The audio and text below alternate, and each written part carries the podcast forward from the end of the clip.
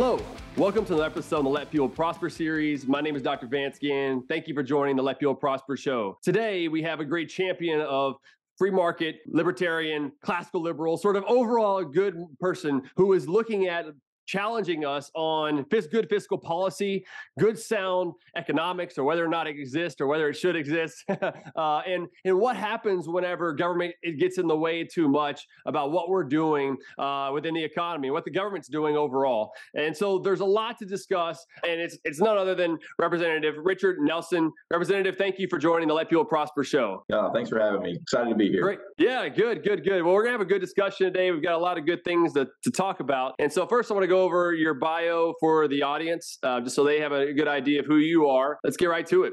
Representative Richard Nelson represents the Mandeville area on the north shore of Lake Pontchartrain. Um, I'm always going to have a tough time saying that. Pontchartrain, you, yeah. There you go. Yes. Yeah, yes. Pontchartrain. Yeah, no. Yeah, yeah, Pontchartrain. I got it. Good, good. In the Louisiana House of Representatives, Richard grew up in Mandeville, where he was an Eagle Scout and a valedictorian at Mandeville High. He graduated in the top of his class in both biological engineering and law at LSU. Richard served for seven years in the Foreign Service of the U.S. Department of State, living in Washington, D.C., Germany, and the former Soviet Republic of Georgia. Thank you for your service. Yeah. As, as, a State Department officer, engineer, and diplomat, he managed projects and programs protecting American embassies around the world from terrorism and espionage. His time in the Foreign Service was not without adventure. Richard was shot at with rocket propelled grenades in Afghanistan, was in Libya with Ambassador Christopher Stevens shortly before he was killed in Benghazi, and was struck by lightning in Switzerland. Wow, uh, that's quite impressive. Yeah, hear some of that accidental Ooh. somewhat. But and then since his election to the House in 2019, Representative Nelson has championed multiple issues, especially the elimination of the income tax, which we'll talk about some today, and improving elementary school literacy, also very important. He served on the civil law, criminal justice, and retirement committees, as well as on the special committee investigating the death of Ronald Greene.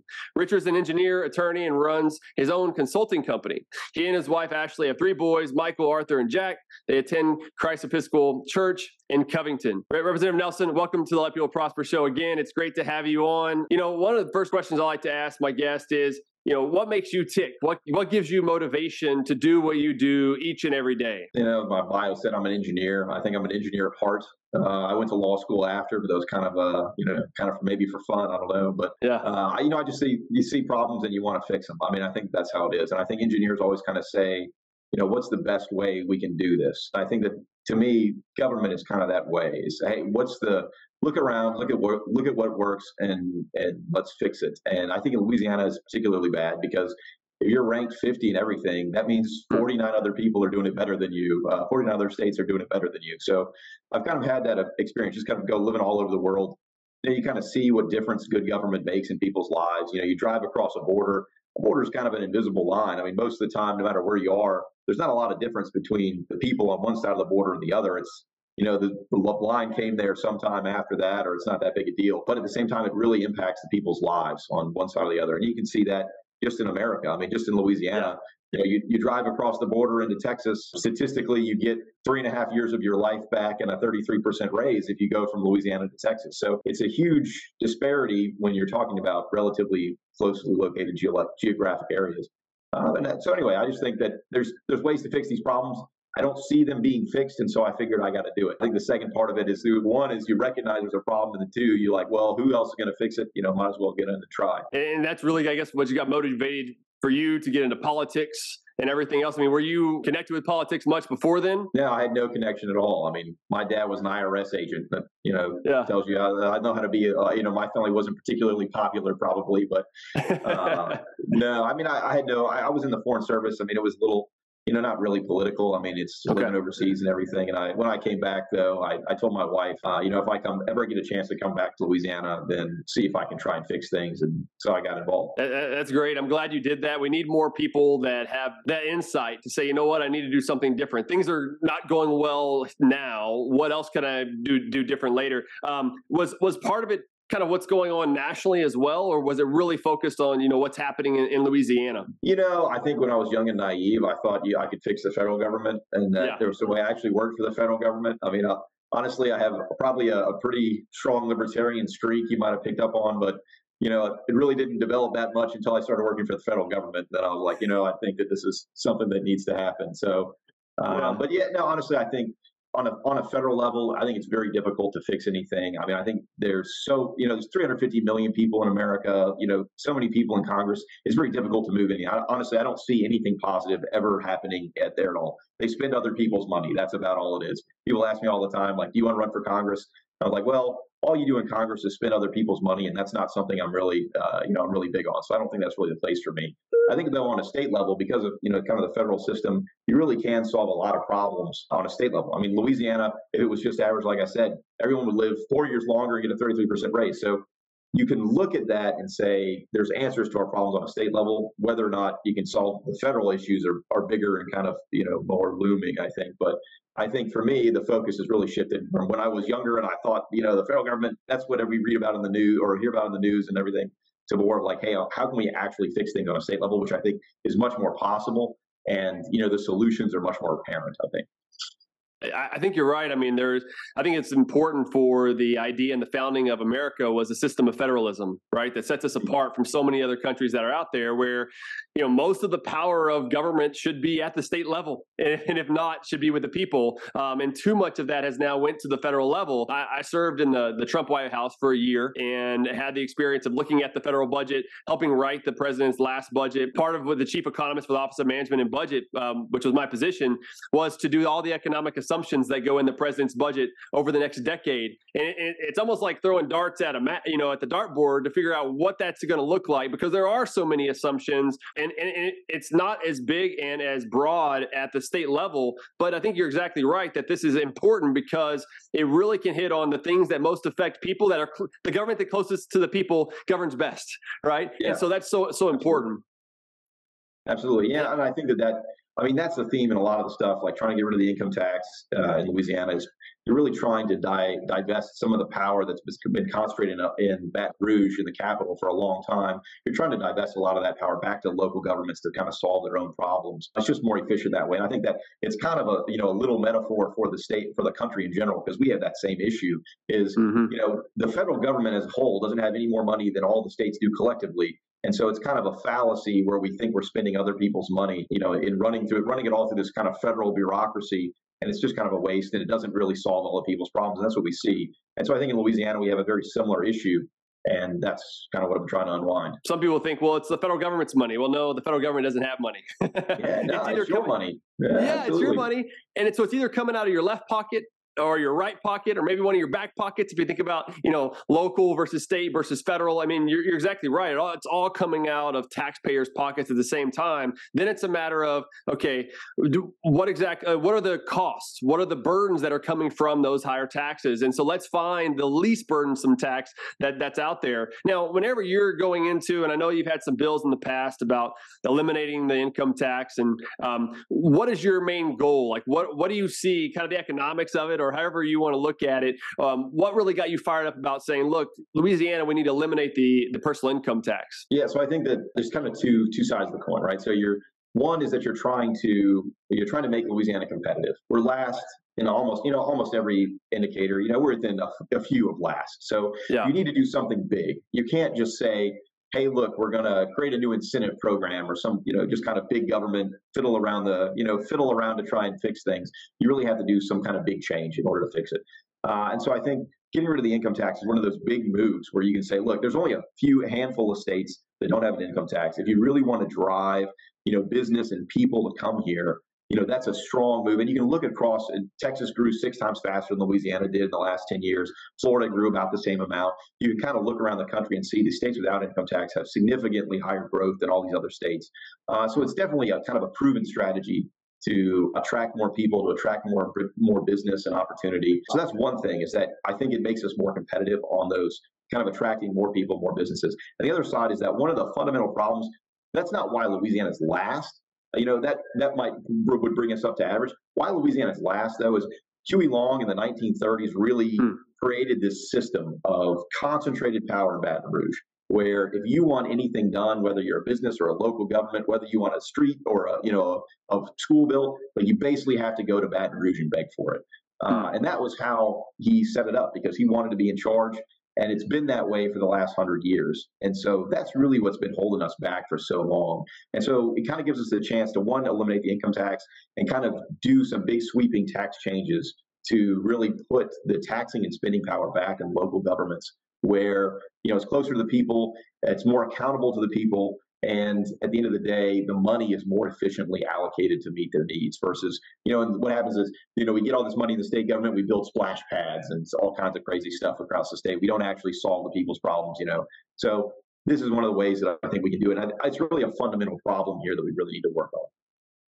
Yeah, no, I think that's right. And one of the things, if you tax more of something, you're going to get less, right? Just breaking it down into simple terms and the economics behind it, because incentives matter you tax people's income, there's less incentive to be productive. There's less incentive for you to go out and work harder, get higher wages, and everything else, because you're going to lose an additional amount of each one of those dollars uh, with our progressive marginal income tax system that we have at the federal level, but also in, in, in Louisiana. Now, there were some key reforms that were made. Um, was it uh, earlier this year or last year? Last, last year, year, with those yeah. last year with those fiscal reforms, um, and it helped to lower those progressive rates um, on personal income taxes there in Louisiana, um, and put in some triggers, some revenue triggers, to where if it hits three different revenue triggers that are there, making sure that there's some savings, make sure you have enough revenue, then that will bring down, you know, those personal income taxes as well. Which I, right now, from what I understand, there's an expected over 700 million dollar um, uh, surplus, you know, there there in Louisiana.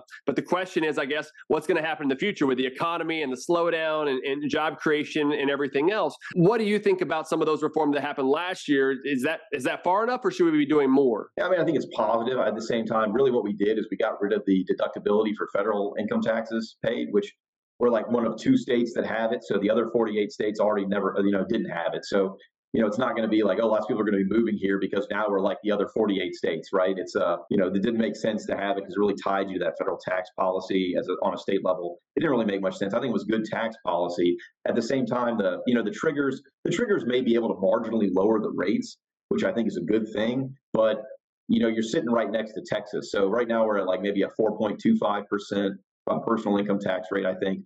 And so say you lower that to, you know, 4.2%, you're still sitting right next to Texas with zero. Florida's right down the road with zero. Tennessee is a few miles, you know, a few miles north of us with zero. So it's really not going to change the game. I mean, it makes it a little yeah. bit better. Um, and I think we have a lot of, it's not just the income tax rates, it's really the complexity of the tax code because we have, you know, a corporate franchise tax, we have an inventory tax, we have uh, corporate income tax, things are just, you know, really uncompetitive in the, not only in a region, but in the country. I mean, most people don't want to deal with a franchise tax. The inventory tax, I don't know. There's a few states that have that, but that's also really doesn't actually doesn't even raise any money. It's really just a shell game between local mm-hmm. governments that puts businesses in the middle. Um, so we really have a lot of problems beyond just the rate that we really need to address, and it's just been very politically difficult to do because, like I said, it was all set up for a reason to concentrate all the power in Baton Rouge and then you're trying to get the people in Baton Rouge to get rid of it, right? So it's kind of a tough, yeah. tough sell. And Representative Nelson, one of the things that I've been looking at is so I live in Texas. I live in Round Rock, Texas, just north of Austin, right? And yeah. I'm from Houston, um, so I've been in Texas basically my whole life, except for that one year stint out in, in D.C. And kind of di- diving into what's going on in Louisiana, it's like a, it's a different game. Politics is a game in some sense, right? But in, in Texas and, and, a lot of other states, it seems to work where people can kind of work from the ground up. You know, for example, the governor of Texas, um, Governor Abbott, will release his budget for the upcoming biennium. We're on a biennial two-year yeah. um, budget cycle. It's kind of like the president's bu- budget, though. It's more ceremonial. It's it's a vision of where the leadership is. Now it's going to be up to the House and the Senate to really form those budgets. But for what I'm understanding more in Louisiana, it really is the governor who sets the stage for what the budget's going to look like, and then it's a matter of okay, what is the House and Senate? What what are the small little things they can do to tweak what the governor has already passed along? Is that is that kind of how uh, you see, it, or is that the way that it is there? No, that's absolutely how it works. It's basically the governor sets a budget, says this is what we're going to spend the money on, and then the representatives and senators basically try to add as many splash pads and you know sports arenas with the leftover money as they can. Uh, that's basically how it works. And you know, I, as you can imagine, it's, it's not a great way to run a railroad. You know, I joke yeah. all the time about Texas is like, you know, so I say like our job in the legislature is basically to go and beg for the people's money back on a local level, right? Because we don't have any. And I was like, that doesn't happen in Texas because you guys aren't even there half the time, right? Every other, they're only there every other year. You can't go beg. The lights are off, right? So yeah, um, it's just kind of a it's a different mentality because really, you know, like I said, Huey Long really put this system in place where you got to come and you got to kiss the ring and it's very difficult to break and you know it's most other states that are well run i would say don't have have the exact opposite of that system yeah, no, that's a great point. And I wrote a piece here recently in the Center Square talking about you know the the economy and what's going on in Louisiana and um, the American Growth Project. They actually ranked New Orleans as the ninth fastest growing city for 2022, um, and talked about how you know there's some of these worker shortages that could lead to um, even more room for growth in the future if that continues. But but I think is that going to be long term or is that more of a microcosm of what's going on in New Orleans as things are coming back online after the pandemic and the shutdowns and everything else? Because then if you take a step back though and you look at measures um, like economic freedom of North America, uh, which is put out by the Fraser Institute every year. It was put out just a couple weeks ago. We're recording this on November 28, 2022. They they ranked Louisiana as the 20th most free state in the nation. It actually improved three three places from 23rd to 20th, and they rank it based on government spending from a number of different shares, like government spending as a share of GDP and some other measures. Um, taxes does it have you know income tax, no income tax, uh, what's the burden as a share of GDP, things of that nature, um, and then looks at labor market regulation, the minimum wage, uh, or union density, and things of that nature. And so that's what put Louisiana at 20th, which doesn't really sound that bad. I mean, it's ahead of the average if you think about 25th being the average. But you're right in the sense of it, it's not just about Louisiana; it's also about competition. It's important about the system of federalism in America as this laboratory of competition that we have that allows for people to decide, okay, if I'm going to move my business, do I want to go to Texas where it has no personal income tax, Florida, no personal income tax, Tennessee with no personal income tax,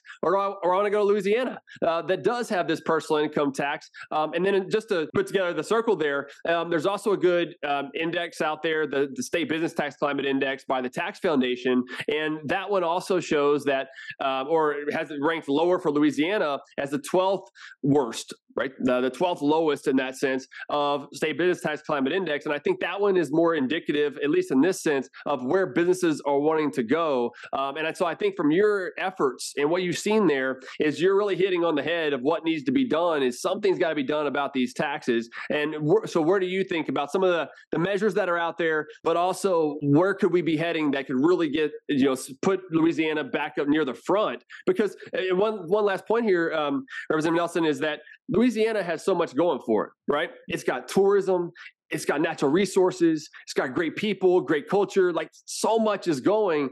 Like, is is our taxes really the thing that's holding it back, or is there a combination of things? Fundamentally, the tax structure is what's holding us back. I mean, I think yeah. Uh, Louisiana, I, you know, I say all the time, you know, Louisiana has the most opportunity of any uh, of any state in the country Unfortunately, we've had the most opportunity for the last hundred years, and we haven't done anything about it. Right? We mm-hmm. continue to squander it, and so I think if you can fix this problem, I mean, it really is. Uh, you know, I describe it as all the marbles. Like if you if you can fundamentally restructure the tax system so that you know, one, you're incredibly competitive. You could be because the tax burden between Texas and Louisiana is almost identical. Like it's almost yeah. identical. Like the only the only difference is that we don't do it we don't do it very well. We have a very inefficient convoluted system. Most people can't understand it. We have this giant system of credits and exemptions and rebates and everything that basically you have to go through all these hoops uh, in order to, to actually get to that you know equal tax burden. And so people just don't want to do that. They say mm. okay well i'm going to move to texas. And like you said i mean when you tax some when you tax something you're disincentivizing it right? So uh, income tax is really a tax on success. People can very easily pick up and move to Texas or pick up and move to Florida, pick up and move to Tennessee, uh, and they do all the time. Like I have friends and family, and everybody does that have just said, you know what, we're going to move to Houston, we're going to move to Dallas, we're going to move to some place that doesn't. And they always go to these places without any income tax. And every time you read an article, it says, you know, they don't go into the, you know, there's 50 different index indexes that I think measure all these different things. Like most people don't look at that. What they look at is does it have an income tax, yes or no? And that's kind of a binary, you know, a, a kind of a binary driver of where they go. The rates, you know, whether the rate rate is within a point or two, they feel like it comes out in the wash. But when it's zero, they feel like, oh, well, this is something that I can do. And I think it's one of those maybe behavioral economics more than like actual economics, right? Because at the end of the day, I think zero is a much more attractive price to people, even than like 0.1. They'll be like, well, I just don't want to do the paperwork. I mean, I spend thirty or forty dollars on TurboTax, and I don't want to deal with that, even if it's a little amount. You know, it is nice not having to pay an income tax in, in Texas. I remember when I moved to Virginia for that year, I, I got my first check, and I was like, "What? What is this? uh, state yeah. income tax?" Where I hadn't had to pay that before. It's nice because it also gives you more liberty and more freedom when you don't have an income tax. You know, one of the things when the first income taxes were put in place, you know, thinking about it federally, um, was Lincoln during the Civil War, uh, and then it went back to zero. Then they brought it up again, and then the cost, you know, the, the Supreme Court found it unconstitutional a couple times. There, the, income taxes were the 16th Amendment was put in place in 1913, but there was also the Federal Reserve Act in 1913 as well. There were, were two big changes to American history um, that I, I, think kind of were, were for the worse, that really yeah. caused more burdens overall. But the, those, you know, but there was a lot of conflict even then. I mean, you can look at the charts of the growth of the federal government. Like, look at it from you know 1776 to 1913,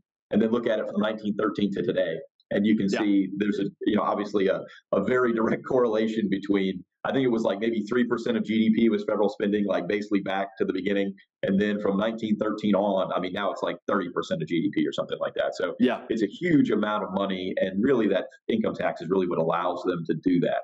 Um, yep, I think yep. on a state level, on a state level, it's not not the exact same problem, but it's very similar in that it's uh, you know I think it it really is a tax on the most successful people, and especially in from a state perspective, like people can move out of the state. Like as a as a country, you're kind of trapped. Like most people don't leave; they're not like I'm going to leave America, but they do leave Louisiana, and that's one of the things you have to look at when you're considering what it is, especially when you're right next door to Texas and right down the street from Florida. I, I think when you're in, in, speaking of that competition, Texas on the Economic Freedom North America Index ranks um, fourth highest. Um, Florida uh, is ranked first in the, in the, latest version. Tennessee is ranked right up there as well. So you have all these that rank very high with economic freedom in the, those terms of spending and taxes and, and the overall labor market regulation. And, and so it does send these incentives, signals, if you will, of where people should move. Whenever I look at economics, economics to me is a study of using uh, a study study of human action and interaction within institutions to satisfy our desires given scarce resources, right? And and I try not to think about it as how to fine tune an economy like Keynesian economics or even this modern monetary theory nonsense that's been going on, but it's really thinking about how humans behave. And too often we get it into this more computational sort of exercise to figure out how can we optimize exactly how the economy is going to look. And and and for me and what my research and looking also at Milton Friedman and Frederick Hayek and Ludwig von Mises have said, it's it's more about taking government out of the way. Let them preserve liberty and do a couple of things in a limited role, but otherwise they they really need to get out of the way. And I think hopefully those are some of the lessons that we can learn from places like you know, Texas, which I think still has some key reforms that need to be done. Um, but for that to happen in Louisiana, so that people can prosper. You know, one of the things I see about Louisiana is the unemployment rate's pretty low, right? I mean, it's at a historic low right now, right around 3.3, 3.4 percent. Um, but if you dig into the the data, it's also because the labor force is declining, and there's a net out mi- migration of Louis- Louisianans who, that's saying, you know what, we don't want to be here. And so when you when you have people that are moving out and the labor force is going down, that also reduces the number of people that are unemployed. That can bring down the unemployment rate. And I think you were mentioning this earlier, how people are leaving. You know, what else have you been hearing about that um, within? You know, why are they moving, or or where are they moving to? Yeah, I mean, I think they leave. They move for better economic opportunity, better job opportunities. I think it's almost it, you know to the man almost. I think yeah. that that's where they what they're going for. Um, you know i think education education might be a problem sometimes but people i don't think usually leave here for education. They might not may not come here because of our education system isn't that great and we have a lot of work to do on it. But I think generally it's they get a better job or they get a better opportunity, or you know, honestly, their company they may even own the company and they say, I'm moving my company to Texas mm. or to Florida because I'm tired of dealing with all this, all these taxes, and uh, you know, I'm just tired of dealing with this mess here. Uh, I think that that is a huge. Uh, I think that's really the major driver uh, is just kind of the you know the, the business environment opportunity. They're they're trying to find you know kind of greener pastures, which are really not that far away. What about in your district? What are some of the drivers of the economy? Is it more rural, more urban? Tell us a little bit about your your district. Yeah, so it's very suburban. I mean, it's suburban. Uh, probably one of the wealthiest districts in the state. I mean, so really a lot of the problems. I mean, the, a lot of the problems here are really just kind of Louisiana. You know, the fact that we're in Louisiana and we are not able to control our own destiny with a lot of the things. I mean, this, the district itself is relatively wealthy, yet we don't have a lot of, you know, we don't have a lot, a lot of crime. We don't have you know, a lot of poverty. We don't have anything. I mean, really, it's a, you know, a lot of relatively high, higher educated people. So, I mean, really, the biggest, the one of the biggest problems is that we just look at it and say, you know, should we move to Texas for better opportunity, job opportunities? That's it. I mean, even if you make a pretty good living here in in the North Shore of Lake Pontchartrain, it's kind of a suburb of New Orleans. We think, well, you know, at the same time, you know, I get a 20% raise if I move to Texas. And I mean, everybody loves, we all love Louisiana. That's why we're here. Like, we don't want to move to Texas at all. Like, we don't want to move anywhere else.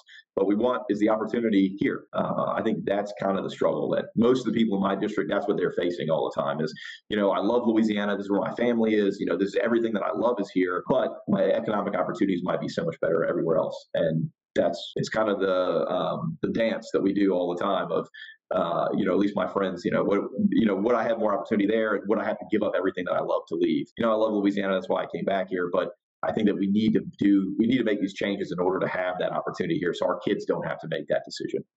Yeah, yeah, that makes a lot of sense. Uh, I think about it as the opportunity cost, right? Like, what are you giving? It is. Up? It's the opportunity cost. Absolutely, absolutely. I mean, it, it really breaks your heart because you have all these, a lot of parents, like even in my district, that, like I said, it's very nice you know, very, very uh, educated and wealthy and everything else. And they say they tell their kids when they go to college, like, go find a job outside of Louisiana. Like, mm. don't come back here. Like, you can come visit, don't come back. And that just kind of breaks your heart that that is the yeah. situation that parents are telling their kids, you know, go find opportunity elsewhere. It absolutely is a tragedy and it absolutely should not be the case. One of the things that I work on, along with the uh, Pelican Institute Public Policy, uh, but also the Georgia Center for Opportunity and the Texas Public Policy Foundation, is called the Alliance for Opportunity. Um, mm-hmm. and as you were talking there, one of the the folks who are left behind are often the lower income folks because they may not have the same opportunities to just move to Texas or to another state. They're going to be the ones that are kind of stuck or trapped yep. within that situation. And you know, we've done surveys and studies and done some research in this area, and you know, a lot of people feel like they have all these opportunities for different safety net programs, TANF, SNAP, WIC, all these things, but too often they feel trapped right? Like if they get a little bit more income, then they automatically lose more benefits. Um, in, in, economic terms, we like to, like to call it the implicit marginal income tax.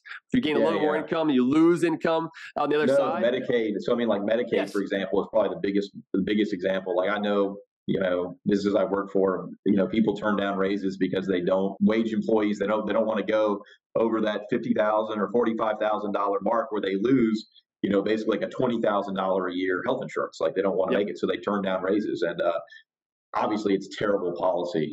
I don't know what else is that. You can't have a you know a, whatever a two thousand percent marginal rate, right? So no, yeah, yeah, no, it's real. It's real, and it drives people's decisions. And you think even you know lower income people have you know the most uh, you know they're they still act you know they're, they're they still act in their own best interest so they will turn down a raise because they know that their benefits will be cut if they do if they accept it and obviously that makes everyone else worse off. Mm-hmm. That, that's right, and, and you know, and there's that benefits cliff. That's kind of what, what's called an economics benefits yeah. cliff, and you know, it, it's pretty large overall, and it seems like it's pretty large uh, amount also in in Louisiana and kind of gets people stuck in these certain situations where if we allow for more opportunities along the way, you know, broaden the horizons, reduce taxes, reduce government spending, reduce regulation, that you can really allow for more flourishing for businesses to pop up, for them to come back to Louisiana, and then it kind of builds on itself because then those individuals are are also now uh, more prosperous. They're gaining more income. They're able to provide for their family. They get off of that dependency because one of the, the best way out of poverty, right, is a job. so we, we ultimately need more jobs because jobs bring a job brings about more purpose, more dignity, uh, and more self sufficiency overall. That helps them to live with what I believe are their God will, you know, their God given traits, their gifts, and everything else. That's going to provide for them to flourish overall. And I, and I hope that we get to that place more um, in Louisiana quickly. You know, kind of this comeback story is a lot of what Pelican Policy, uh, Pelican Institute has been talking about a lot, and we really want to get there quickly. And I think that's one of the big drivers of why I wanted to talk to you today was about the income taxes system there and finding a way to cut it or eliminate it ultimately as much as possible. Um, recently, Representative Nelson and I looked at the nine states without an income tax, right? So Texas, Tennessee, mm-hmm. so forth. Um, the nine states that have had a flat income tax for a number of years now. There's five new states, so it's up to 14 uh, starting the next couple of years. And then the nine states with the highest personal income taxes. And as we might expect,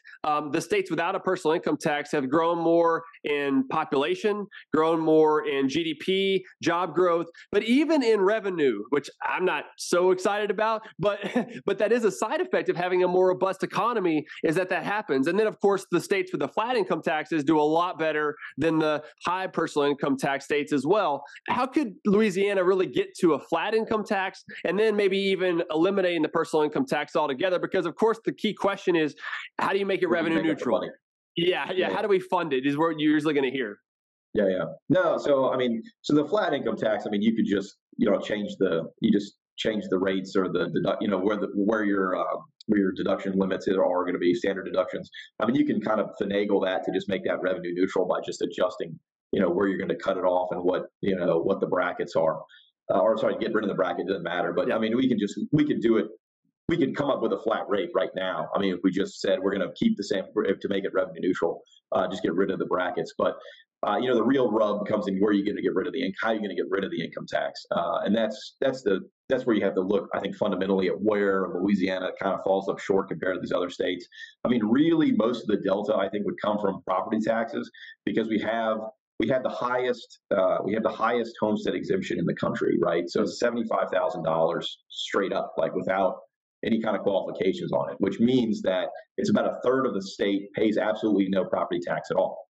So I mean, you really have a situation where you know you're walking down the street and every third house pays nothing. I mean, just in your mind. I mean, that's how it works, and it's just not a really great way to run a railroad. But it also is that those how you know it's not distributed evenly over the state. So what you have is the poorer places, the poor parishes.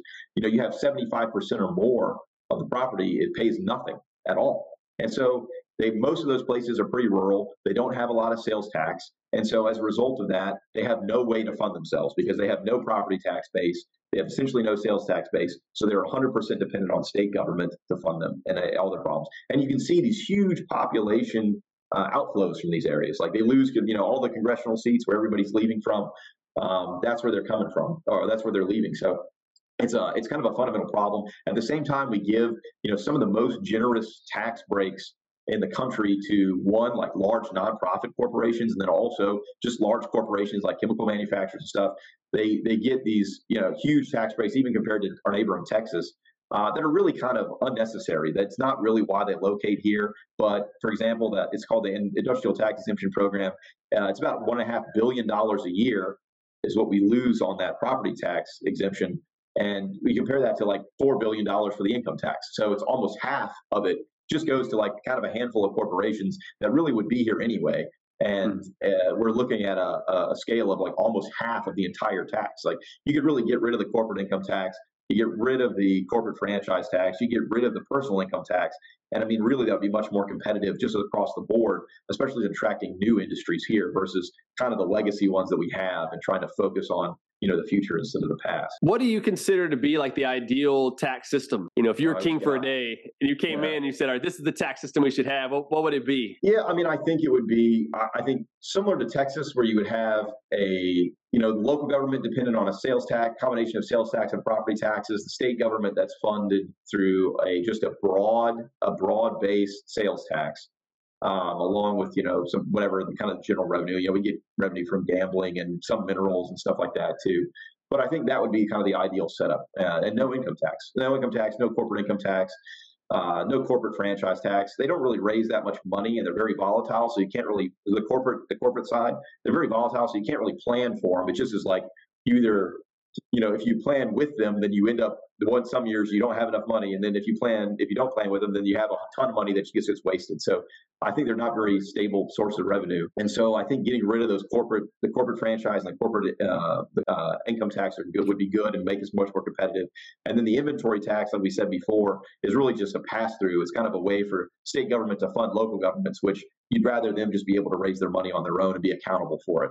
Uh, yeah. And I think that if you made those changes, you really would have a much more successful. I think even it would it would outcompete Texas. I think if you if you made some of these changes to Louisiana, I think you would even outcompete Texas. Uh, and even you know Florida. Florida is a is I think a similar animal. I mean that's kind of how they're run. But I think at the end of the day, uh, being in the same even in the same boat as, as Florida and Texas, you would have Louisiana have the advantage of like kind of being the new, you know, the new place where you can say, hey, look, Austin is super expensive.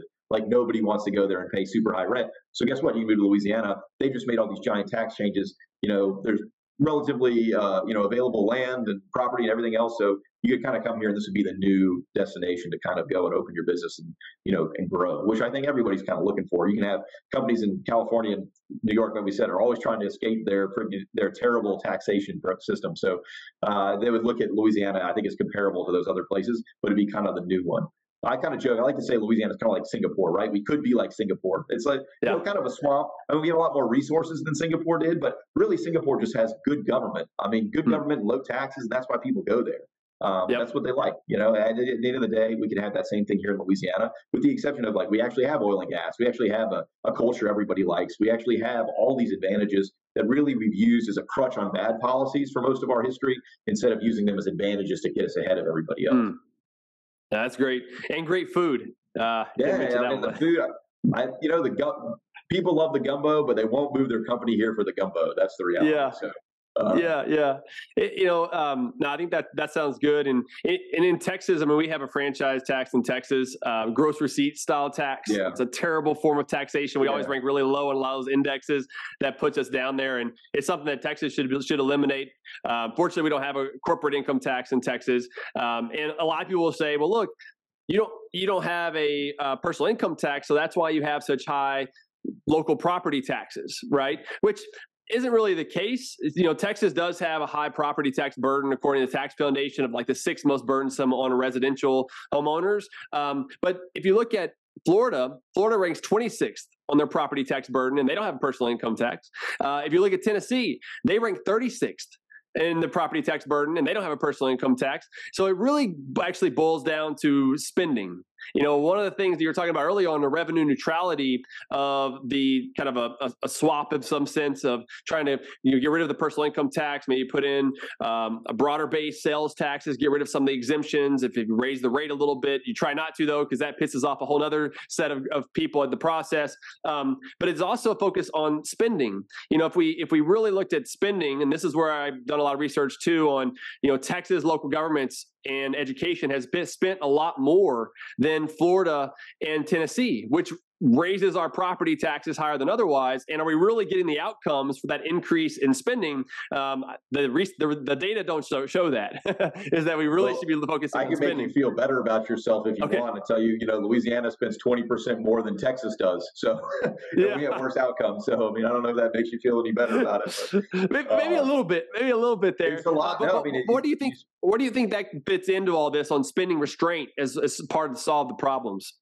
yeah, I mean, I think that at the end of the day, you know, it's difficult. Eh, so, like I said, just in education, right? So, basically, the entire income tax, the entire personal income tax take that the state rate that the state takes in goes to fund education. It just goes out to local school boards to spend, uh, like the entire the entire income tax. And we spend twenty percent more on education per student than Texas or Florida or any, you know, um, Mississippi, all these, all of our neighbors, we spend about 20% more. I don't, where does it go? Because I mean, our, our results are, are worse, honestly, than all of them. So uh, at the end of the day, though, you're going to have to fight. You, you, to, if you say, hey, we're not going to do it, uh, my program to get rid of the income tax would actually put that back on the locals to fund. Like, would would not all of it, but a portion of that, like 30% or so, reduce the state portion of that funding and say, hey, the locals will have to make up that difference uh, mostly through property taxes or sales taxes, whatever they have left. The sales tax right now in Louisiana is really high, so you have to broaden the base of that to make it possible anyway.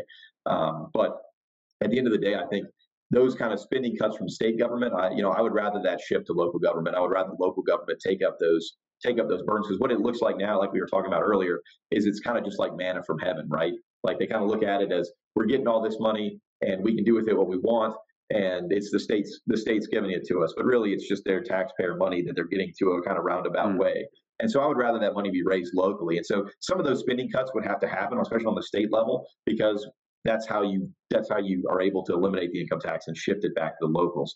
But um, I think that there's also, like I said, Louisiana spends a lot of money on like splash pads. Like we spend mil- like hundreds of millions of dollars a year. Every year we have a surplus. We spend all the money on splash pads and sports arenas and a bunch of stuff that is absolutely not a priority. But we spend the money anyway because that's kind of how the system works. That's how people try and get reelected the legislature by doing all these kind of little pet projects. And so eliminating that system, I think, would make it much more efficient and I think reduce a lot of that spending just off the bat because it just wouldn't happen anymore. Yeah, yeah, that, that makes sense. I mean, a lot of the rent seeking, right? Uh, you get the rent seekers out there, and they got to win votes at some some level. yeah, that's it. I mean, like that's kind of the game. I mean, in reality, uh, you know, in Louisiana, we don't really argue about policy in the capital. Mostly, the policy arguments are a sideshow. What we're really doing is fighting to get money back, right? It's just fighting to bring the money back to our district. Like that's the whole game and it's just really it's a really inefficient way of managing government. That's just the reality, uh, and we really should be focusing on how we how do we grow the pie instead of all fighting over our increasingly shrinking pie is what we do now. Yeah, yeah. And, and, no, the other thing you're doing that's that's so great is fighting to get money back into people's pocket. You know, it's not yeah. trying to bring yeah. stuff necessarily back to your district, but you're bringing it back to the taxpayer, which is ultimately where we want it to be. We want more money in the pockets of taxpayers so they can put food on the table, they can take care of their kids, they can start their own business and be entrepreneurial and all those things. And and and, and but that is important to have folks like you that are liberty focused, that are pro growth minded, that are really saying, you know what, government's already too big. We we need to be restraining government. It's one of the reasons why I'm such a huge fan of spending limits. Um, I've been trying to focus on this a lot. You know, kind of the t- Colorado's taxpayer bill of rights. Um, Texas passed a stronger spending limit in 2021 that's based on all government, uh, all general revenue. Um, it's based on population growth and inflation as the maximum, um, and it has a uh, three fifths majority vote from both chamber, chambers in order, in order, to exceed it. Um, but the problem then, right, still is that the base where you're starting off is already so high to allow it to grow at that rate. Um, that's really got to be a maximum. It should be less than that. And if you restrain spending, you could have a lot more in tax relief available. One of the number I like to throw out there, Representative, is that if the federal government uh, the last 20 years has, has racked up um, 17.7 trillion dollars in national debt 17.7 almost half just in the last 20 years. Um, actually sorry uh, more than half uh, just in the last 20 years. If they would have matched population growth plus inflation over the last 20 years it would have been a $1 trillion surplus.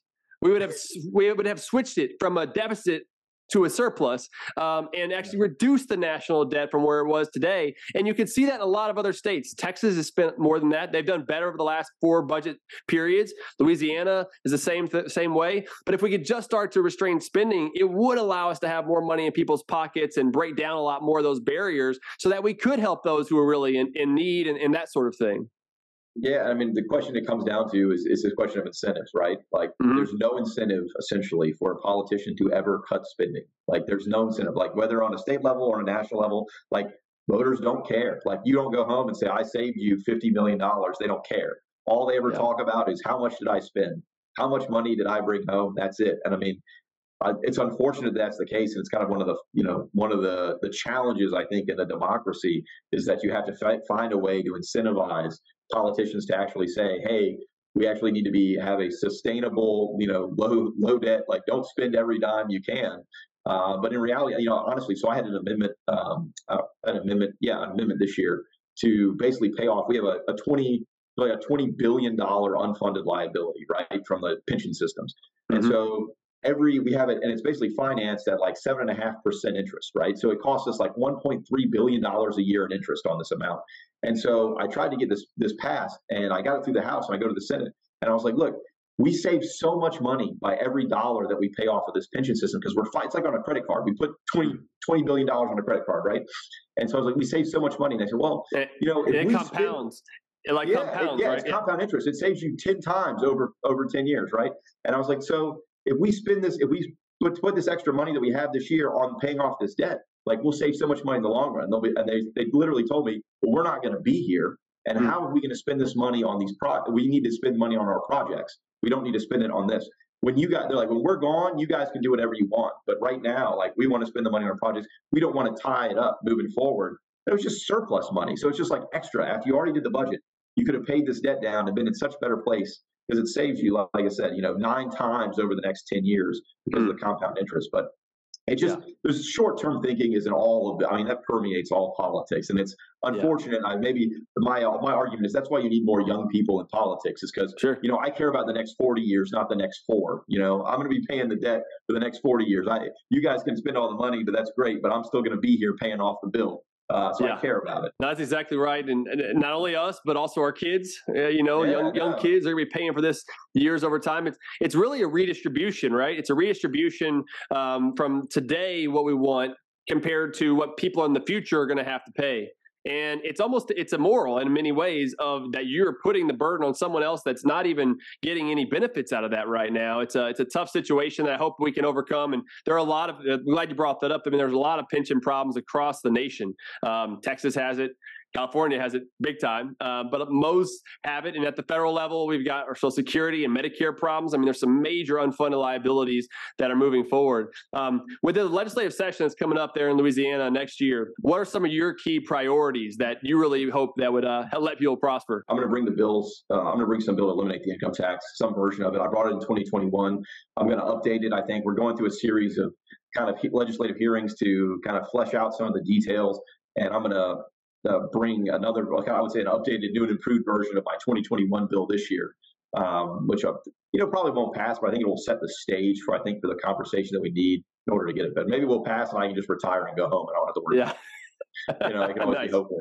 I brought some. I brought a bill last year to uh, basically improve elementary literacy. So third graders, if you can't read in third grade, that you be held back and given intensive remediation so that you can learn how to read instead of what we do now is just pass them forward until they, you know, basically drop out of high school because they can't read. And so it's a huge problem in Louisiana. I think about 50% of elementary kids can't read on grade level. Uh, that was a bill that I brought last year and just narrowly failed in the Senate kind of on the last day. So I'm going to bring that one up again. I think that's really important. I'll probably bring a few more educational bills. I think you know that's a that's a big thing. I mean, I have three little kids that are all kind of in public schools, so it's a you know a very important and pertinent issue for me, and I think that it's a pertinent issue in the state in general.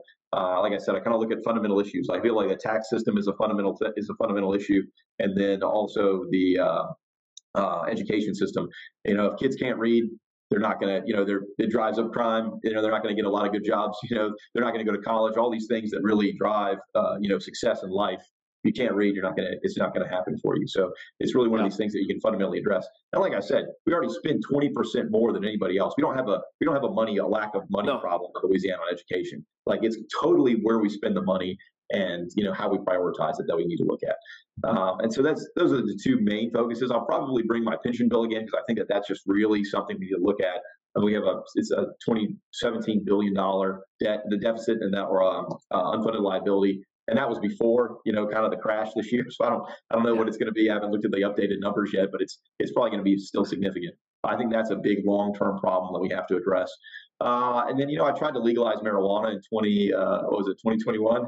I think mm-hmm. uh, 2021 I tried to legalize marijuana in Louisiana. I think that recreationally for adults, I probably might do something about that again. I think that that's that's kind of a um, you know just an issue that I think economically makes the most sense. Uh, we I told them when we did it, they they were basically the argument came down to like, well, you know, what are we going to spend the money on? We need to study what we're going to spend the the tax money on. It's like, look, this is the only tax people are begging to pay, right? Like is the only one. And so at the end of the day, it's 150 million dollars a year, give or take, in Louisiana that we would have made. And you're like, so we didn't pass it in 2021, so honestly, that cost us $300 million.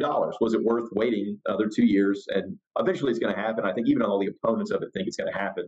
Uh, even Louisiana, they just say it's only, well, it's just a matter of time. And you're like, well, what is the opportunity cost of you know continuing to send that money to drug dealers and drug cartels instead of putting it in legitimate businesses and taxing it to you know fix our schools and roads and police and everything else so uh, i might bring something on that this year too we'll see Nice, nice, uh, good. Like I said, pro growth and liberty focused uh, agenda. That's that's going to be so important. And you know, I, I, think that one of the things, part of the comeback story for Louisiana too, will just make sure that spending constraints there. Um, and I'm going to be helping out, working on some spending limit bills as well. But uh, hope to work with you some on on eliminating the income tax. I think that that's so important of removing that obstacle of the the disincentive to be productive and work and just earn a living. I mean, it, it shouldn't have a tax on income at all. So I think that's going to be really important. Um, some some other things too. You know, the, the, school choice. One of the things that's been almost a year of school choice right now with Arizona is universal school choice of education savings accounts, a big push there.